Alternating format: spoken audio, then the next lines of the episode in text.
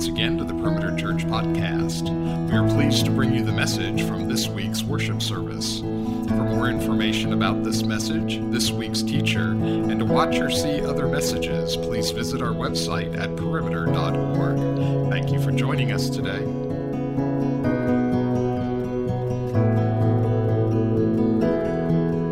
Good morning, Perimeter Church. It's good to be here with you. Uh, before we, we dig into the text, uh, I just want to remind you, you've probably seen this in the announcements at the week at a glance, but tonight, uh, tonight at 6 o'clock here in the main sanctuary, we are having a, a night of worship. Uh, where we're going to be singing songs that God has used throughout the ages to encourage the saints. And not only songs that we've sung historically, but songs that uh, Laura has written, that she's going to be talking a little bit about the story behind them. And we'll also be hearing from Randy as he discusses just uh, stories and experiences he's had where there have been people in need and going through times of trial and suffering uh, where God in His mercy healed them. And we're going to end that night with an invitation to come for prayer if that's something that you need. And so we would really love for you to come and be a part of that with us. It's going to be a really fitting end, I think, uh, to this series we've been in the midst of about suffering as Christians. This morning, we are turning back in our Bibles to Romans chapter 8. And if you uh, have not been with us these past few weeks, uh, Randy has been slowly but surely making us face something that sometimes we don't really want to face. Uh, this reality that in this life, even if you're a believer in Jesus Christ, suffering is something that you are going to face. It's not an accident. It's not an obstacle to the glory that God has promised. Instead, what Paul says here in this text is that suffering is actually the very pathway to glory. Before there is resurrection, there is first the cross.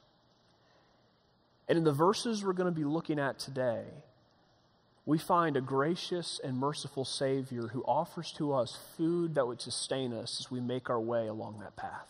It's food that we need. So we're going to read now, starting in verse 18, and we're going to focus on verses 22 to 25, but I want us to hear the context. 22 to 27, I mean. For I consider that the sufferings of this present time are not worth comparing with the glory that is to be revealed to us. For the creation waits with eager longing for the revealing of the sons of God. For the creation was subjected to futility, not willingly, but because of him who subjected it, in hope that the creation itself will be set free from its bondage to corruption and obtain the freedom of the glory of the children of God. For we know that the whole creation has been groaning together in the pains of childbirth until now. And not only the creation, but we ourselves who have the first fruits of the Spirit groan inwardly as we wait eagerly for adoption as sons, the redemption of our bodies. For in this hope we were saved. Now, hope that is seen is not hope, for who hopes for what he sees? But if we hope for what we do not see, we wait for it with patience. Likewise, the Spirit helps us in our weakness, for we do not know what to pray for as we ought, but the Spirit Himself intercedes for us with groanings too deep for words. And he who searches hearts knows what is the mind of the Spirit, because the Spirit intercedes for the saints according to the will of God. This is God's word. Let me pray for us. Heavenly Father, we come to you as a people who, who need you to speak truth to hearts that are far too often deceived. And Lord Jesus, we pray through your Spirit, take this text, take this sermon, take every single portion of what we are doing here this morning, and Lord, use it to conform our hearts, our desires, our passions, everything about us more and more and more into your image. So that we would leave this place, Lord, not only knowing what is true about this life, not only knowing what is true about the hope that you offer, but Lord, believing it and trusting in it and walking by faith in it in ways that when we came in, we were not able to do. We pray, do this now in Jesus' name. Amen. Suffering and sorrow are not things that we get to skip in this life, are they? When I came to Christ, I think I intellectually knew that that was true. I knew that Jesus had saved me from the penalty of sin, but that I still lived in a time when I would not be free from the presence of sin. I knew that I was a beloved child of a most high king, my Father in heaven, who loved me and cared for me and would not let me go. But I also knew that Jesus had said that in this world I would not have peace and joy and prosperity and health and all those things. Instead, what did Jesus say? In this world I would have tribulation. But as so often happens, those things that we know intellectually, they don't actually hit home until we've tasted them experientially, do they? One of those moments for me was in 2007.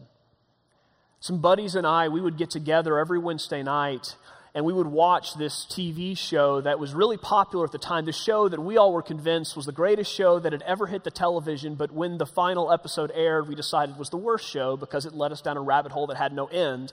This little show called Lost.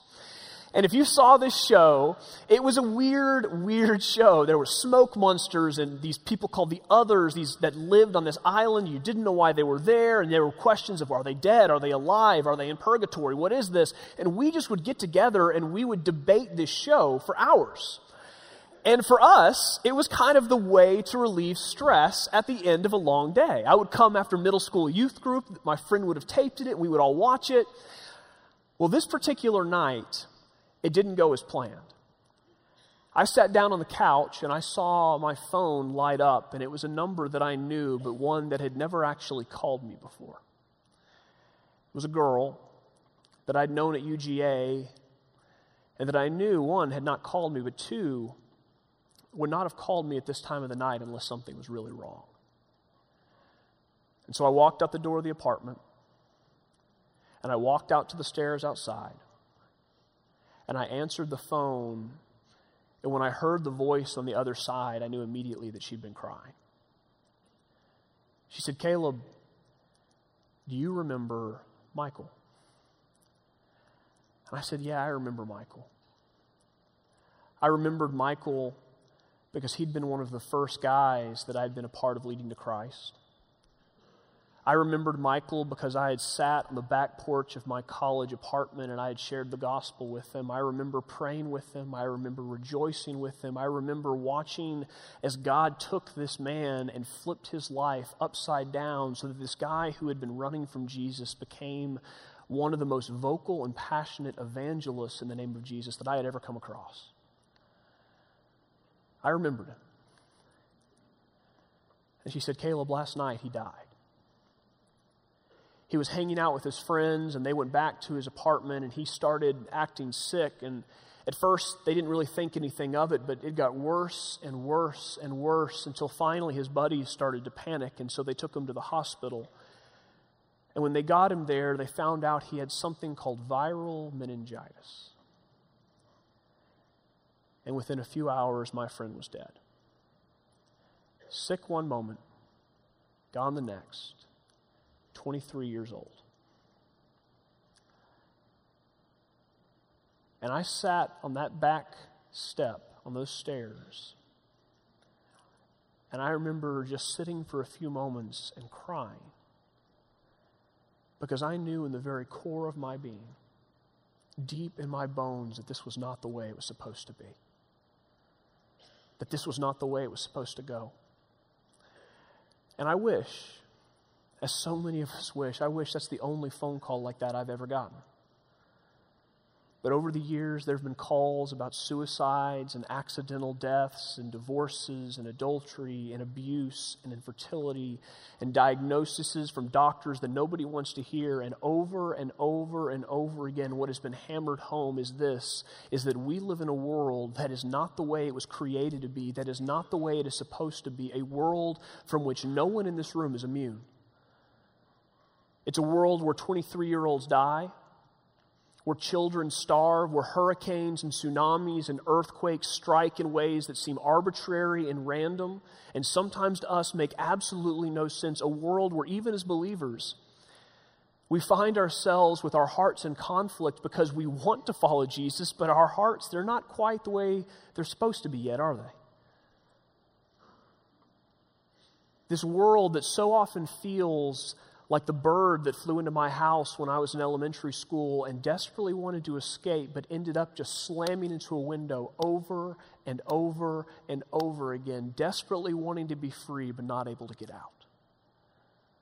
A world that aches, a world that weeps, a world that groans. And what Paul says in this text is that it's not just this world, this creation around us that groans. It is you and I who have the first fruits of the Spirit and who have tasted of the mercy of Christ as well. He doesn't sugarcoat it. He doesn't pretend that everything is going to be easy for you. Paul says, No, in this life, you and I, we are going to suffer. We're going to groan. But ours is a groaning that doesn't end in despair. It's a groaning that is eager and a groaning that is filled with joyous expectation because we know this in Jesus Christ. We have received what we see here in verses 22 to 25 a sure hope. Paul says this For we know that the whole creation has been groaning together in the pains of childbirth until now. And not only the creation, but we ourselves who have the first fruits of the Spirit groan inwardly as we wait eagerly for adoption as sons, the redemption of our bodies. For in this hope we were saved. Now, hope that is seen is not hope, for who hopes for what he sees? But if we hope for what we do not see, we wait for it with patience. Paul, in this text, he's speaking to the very nature of hope, isn't he? Hope is not some object that you and I presently hope our, hold in our hands. Hope is something that you and I long for, but that we do not presently possess. Hope is something that we do not yet see and we do not yet touch and we do not yet feel. Hope is this thing that is distant from us, but that we hope to have, that we long to have, that we yearn to have, because it is the thing we realize we need and the thing that sustains us while we live in this fallen and broken world. And we see that reality of that unseen hope everywhere around us, don't we? Hope is the reason that every fall I turn on my television and I watch Georgia football. The hope that maybe this year we'll get to relive 1980 and some quarterback with a name I can't pronounce won't throw the football into the left hand corner of the end zone. Hope as a young parent that maybe there will be a day when my daughters are just a little bit older and they'll sleep through the night a little more consistently, and maybe they'll use the potty the way I want them to and not need my help. There's the hope that sustains the athlete when his knee is absolutely obliterated on the soccer field. That hope that if he goes through surgery and if he goes through rehab, that maybe someday he'll get back on that field and he'll run the way he used to run. Hope is the reason that so many, when they've been diagnosed with cancer, are willing to undergo chemotherapy, even though they know it's painful and they know it hurts. And they know in some ways it will make them feel sicker than they already do, but they undergo it for this reason because they are hoping that the chemotherapy will kill the cancer and not them.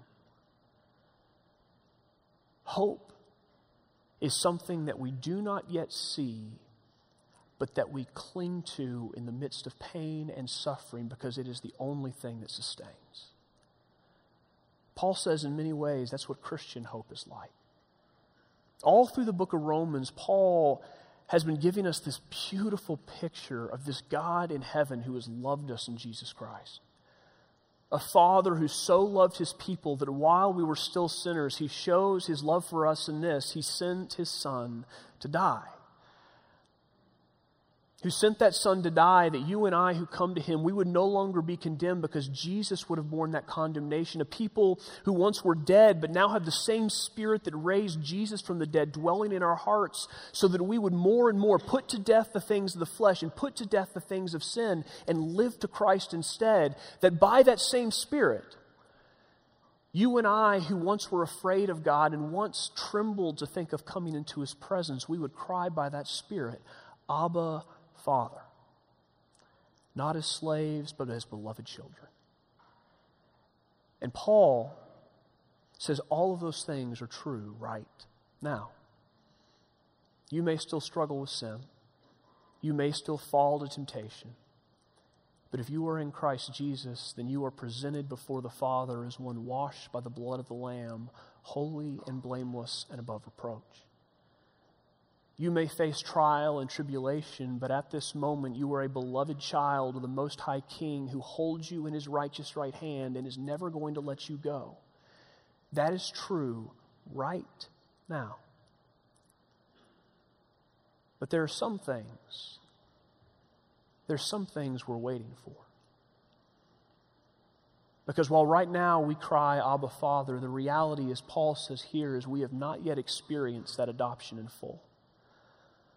We're waiting for a day when we will stand before the Father, not as those who still have doubts and reservations, as those who still have worries that maybe He will cast us off, but instead as those who've been freed not just from the penalty of sin, but even the presence of sin, as those who don't live in bodies that decay and die and crumble to dust anymore, but instead as those who, just like Jesus, have been raised to new life in glorified bodies, unstained by sin, unstained by sorrow, never to be captured by death again. And Paul says, that day, it's coming that is the hope of every single believer. That is the hope of all of creation that is groaning with us because they know when that day comes, everything in this whole world will be made new. But Paul says that day that is coming, it is not here yet. He's saying what John says in 1 John 3, the same thing we confessed just a few moments ago. Beloved, we are God's children now but what we will be is not yet appeared. It's a hope in something that is yet unseen. But here's what sets Christian hope apart from every other hope. This hope, unlike all the others, it's a sure one. It's not just an unseen hope, it's a hope that's been secured all those hopes that I mentioned before the hope that if you go through chemotherapy, you might escape cancer, that hope that if you go through rehab, you might get your knee to do the things that it used to do, that hope that maybe someday Georgia will win the big football game. Every single one of those, none of them are sure, are they?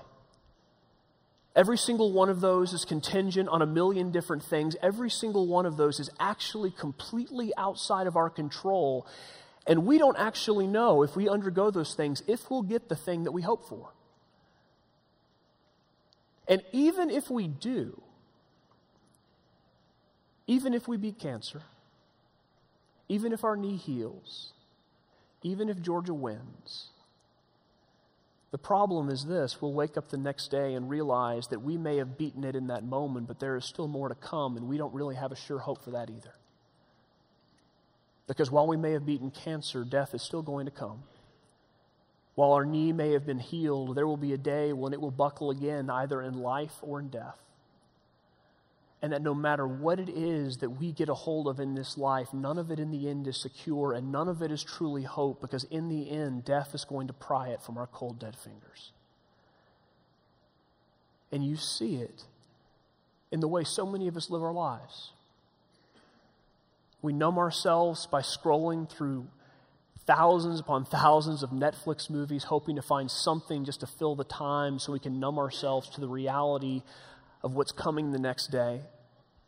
We fill our lives the pursuit of possession, of relationships, sex, pornography, drinking, whatever it might be, and we try to get as much as we can in this life at this moment because we know that when our head hits the pillow, there is nothing in this world that gives us any eagerness for the day to come because the same problems will be there, and death will still be waiting, and nothing has actually been resolved. And the only hope we have is what we can get in this world, and even that, it is not secure.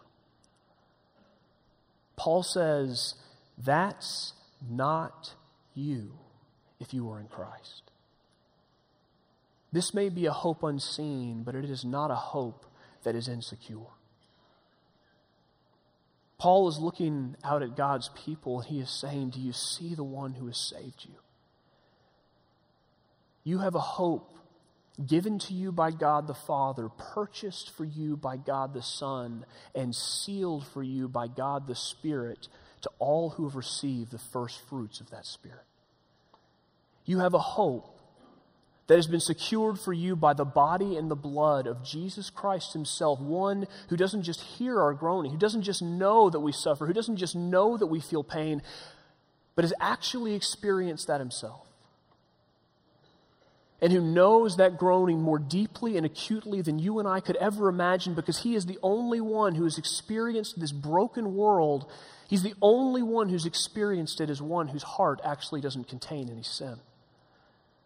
He's the only one who has ever borne the full wrath of God for sin. He's the only one who knows what it is to say, My God, my God, why have you forsaken me? And the good news of the gospel is that Jesus, as John Newton once said, he is the one who drank the cup of unmixed wrath so that you and I could drink a cup of affliction, but one that is filled with many mercies. He's the one who says to you and I, In this world you will have tribulation, but take heart, because I have overcome the world.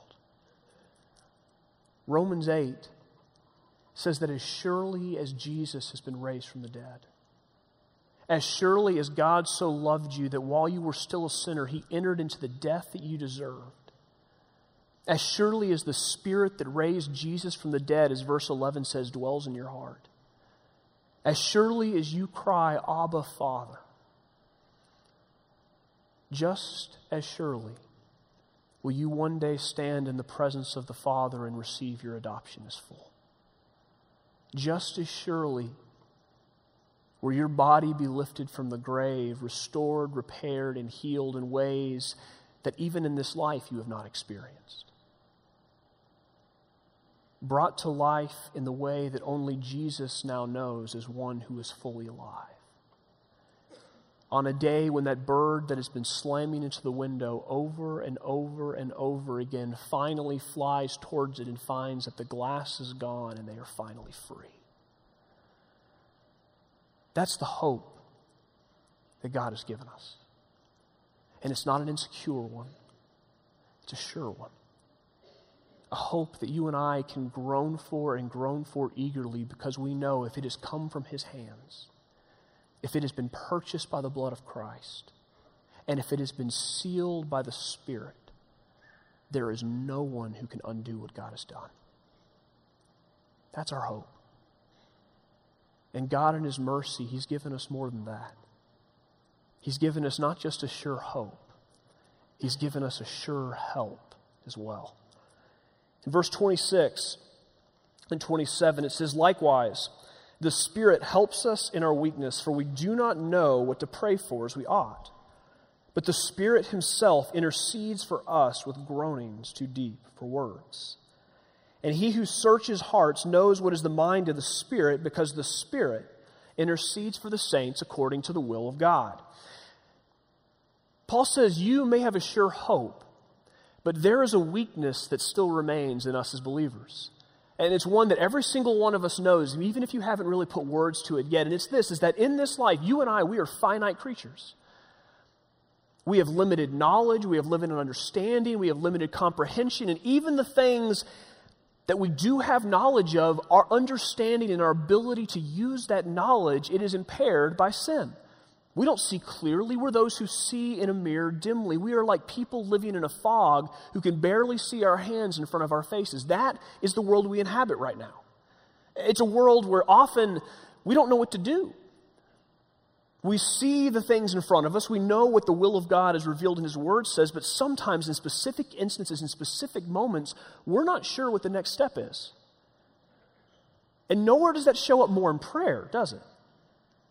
You know, when I think about prayer, it's confusing to me sometimes.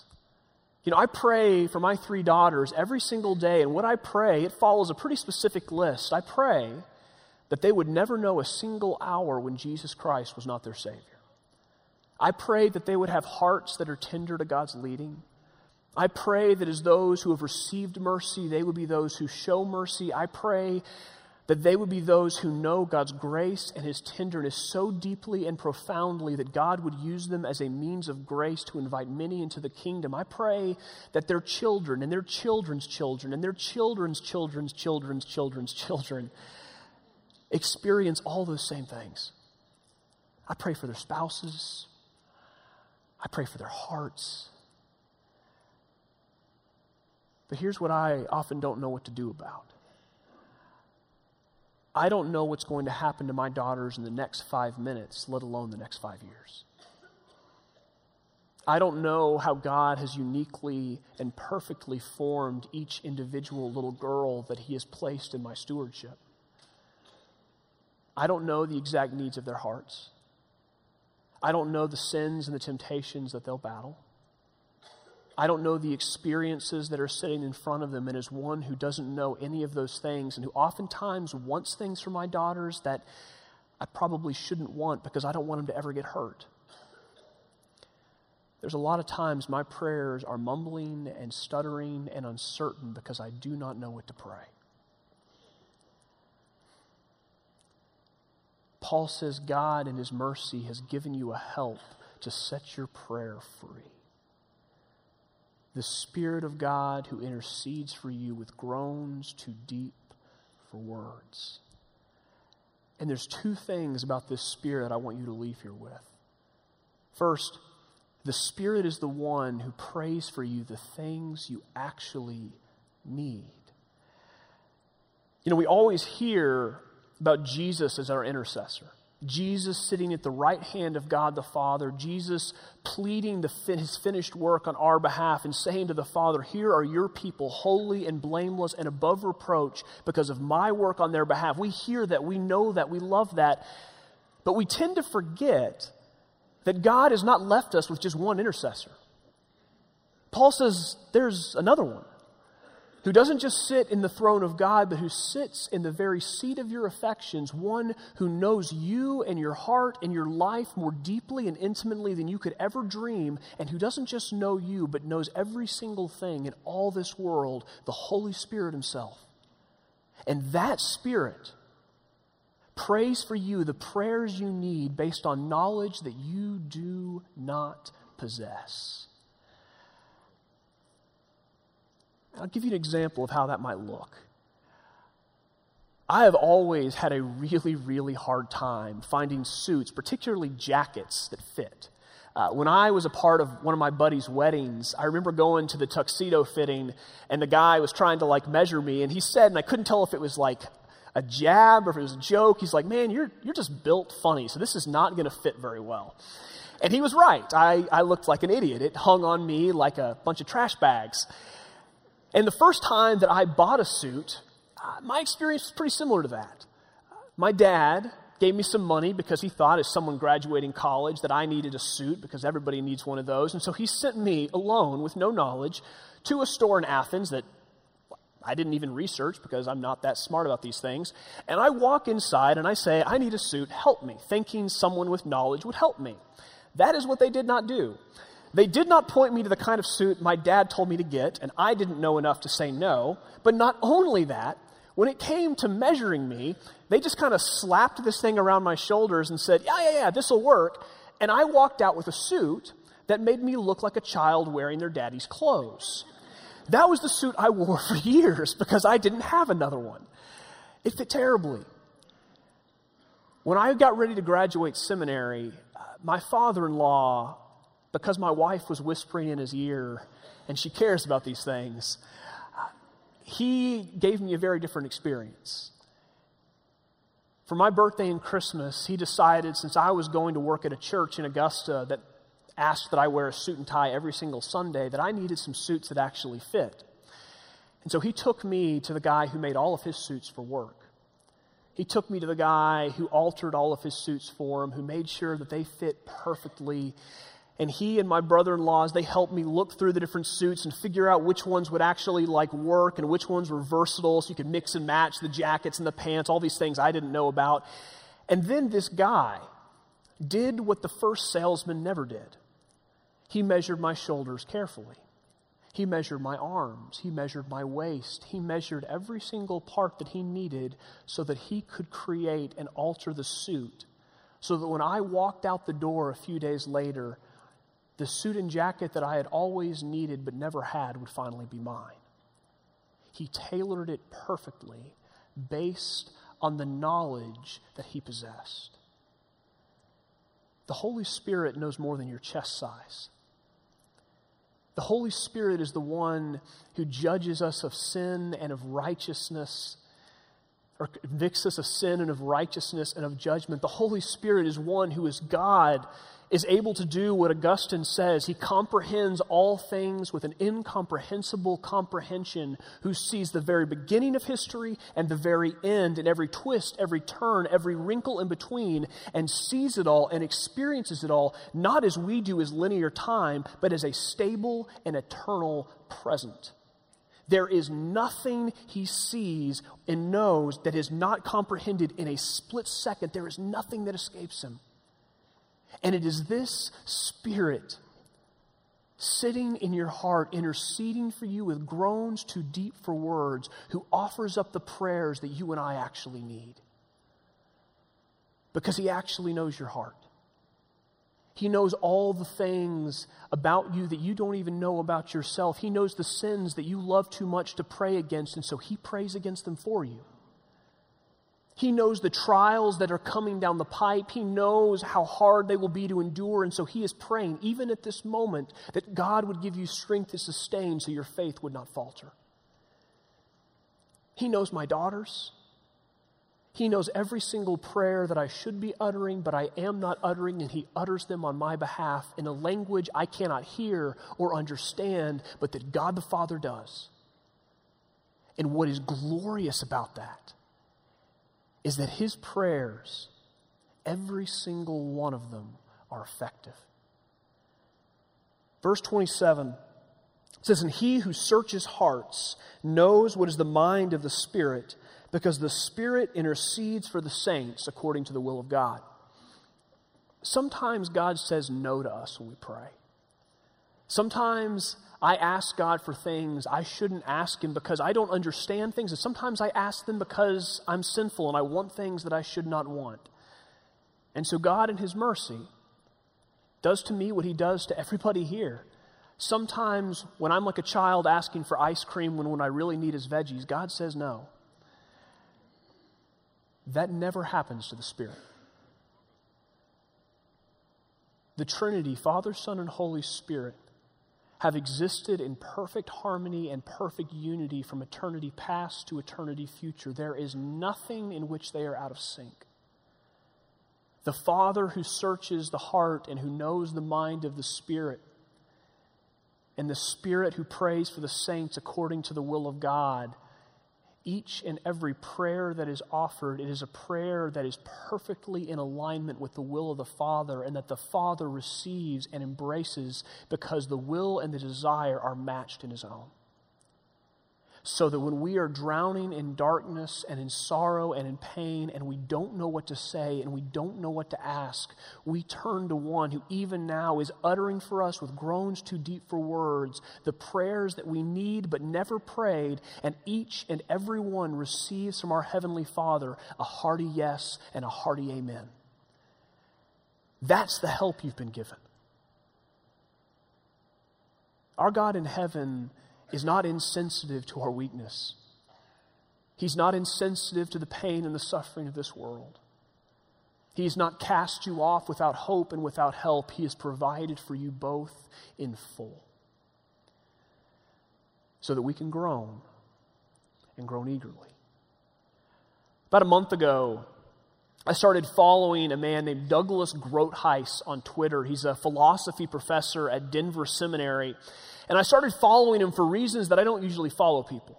Uh, usually I follow people because I'm feeding my book addiction and they have some Kindle deals that they post every day, or they're giving me some news about the world that I want to engage with, or they're people that provoke my thoughts and help me to think well theologically. Douglas Groothuis is different. I started following Douglas Groothuis because day after day, tweet after tweet, he has been documenting his emotions as he watches his wife, Becky, die. She was a genius, a former member of Mensa, a writer and editor and publisher of books, a woman that Dr. Groothuis would say in every way was his intellectual superior, and what he is documenting is watching this woman who was so strong and so capable slowly but surely fade away because she has frontal lobe dementia. And every tweet is a groan. It's the groan of a man who's realized that he has attended church for the last time with his wife. Of a man who realizes that this woman who used to edit his books and sharpen all of his lectures, that now she has been so reduced that you cannot even pick up a phone and dial a number to a friend. It's the groan of a man who watches his doctors and caregivers treat his wife as though she's a child or sometimes as though she's not even there. It's a man who's weeping, a man who's hurting. But what is beautiful about what he is showing about himself and his heart on Twitter is this they are not the groans of despair. They're the groans of a man who knows that even as he walks through the valley of the shadow of death, he need fear no evil because Jesus is with him. They're the groans of a man who knows that while he is watching his wife fade away, and one day she will fade away in body as well, that there will be a day when Jesus Christ himself will take her face in his hands. And he will restore her in such a way that she will be beyond anything that he experienced in this life, even when she was in her prime. It's the groans of a man who knows he lives in the tension of the already and the not yet, that he is a beloved child now, but what he will be and what his wife will be and what the saints will be and what this world will be, it has not yet appeared, but one day it will be. He puts it this way in his book, Walking Through Twilight. When I look at Becky's face, happy or sad, I see what has been taken away, and I see what no earthly cure can touch. But I know that God's favor has not been taken away from this child, that her awareness and intelligence will be restored. But we are still walking through twilight and into a night when no one can work, and God is working still. Romans 8 says that is the confidence that you and I and every believer in Jesus Christ possesses at this moment we may be walking through twilight. We may be walking into a night when no one can work. But our God is working still. And He has not left us without help, and He has not left us without hope. He has given us sure ones that we would be those who grow not in despair, but eagerly, as those who know that what we wait for, it will surely come. And so we say with all God's people, Come quickly, Lord Jesus. Heavenly Father, we're grateful that you're a God who has provided for our every need. That, Lord, you have met us in our weakness, not just with the Savior for our sins, not just with one who died and who rose, but, Lord, even with this, with one who sustains us as we walk through this very path of suffering, who carries us so that we can actually carry the cross that we have to carry as we follow you and who promises us that there is a resurrection to come. Hold us now. Send us now. Equip us now in Jesus' name. Amen. You've been listening to the Perimeter Church podcast. Perimeter Church is located at the corner of Highway 141 and Old Alabama Road in Johns Creek, Georgia. Please visit our website at www.perimeter.org for more information to give us your feedback and find other messages from our teaching team. Thanks for making this podcast a part of your day.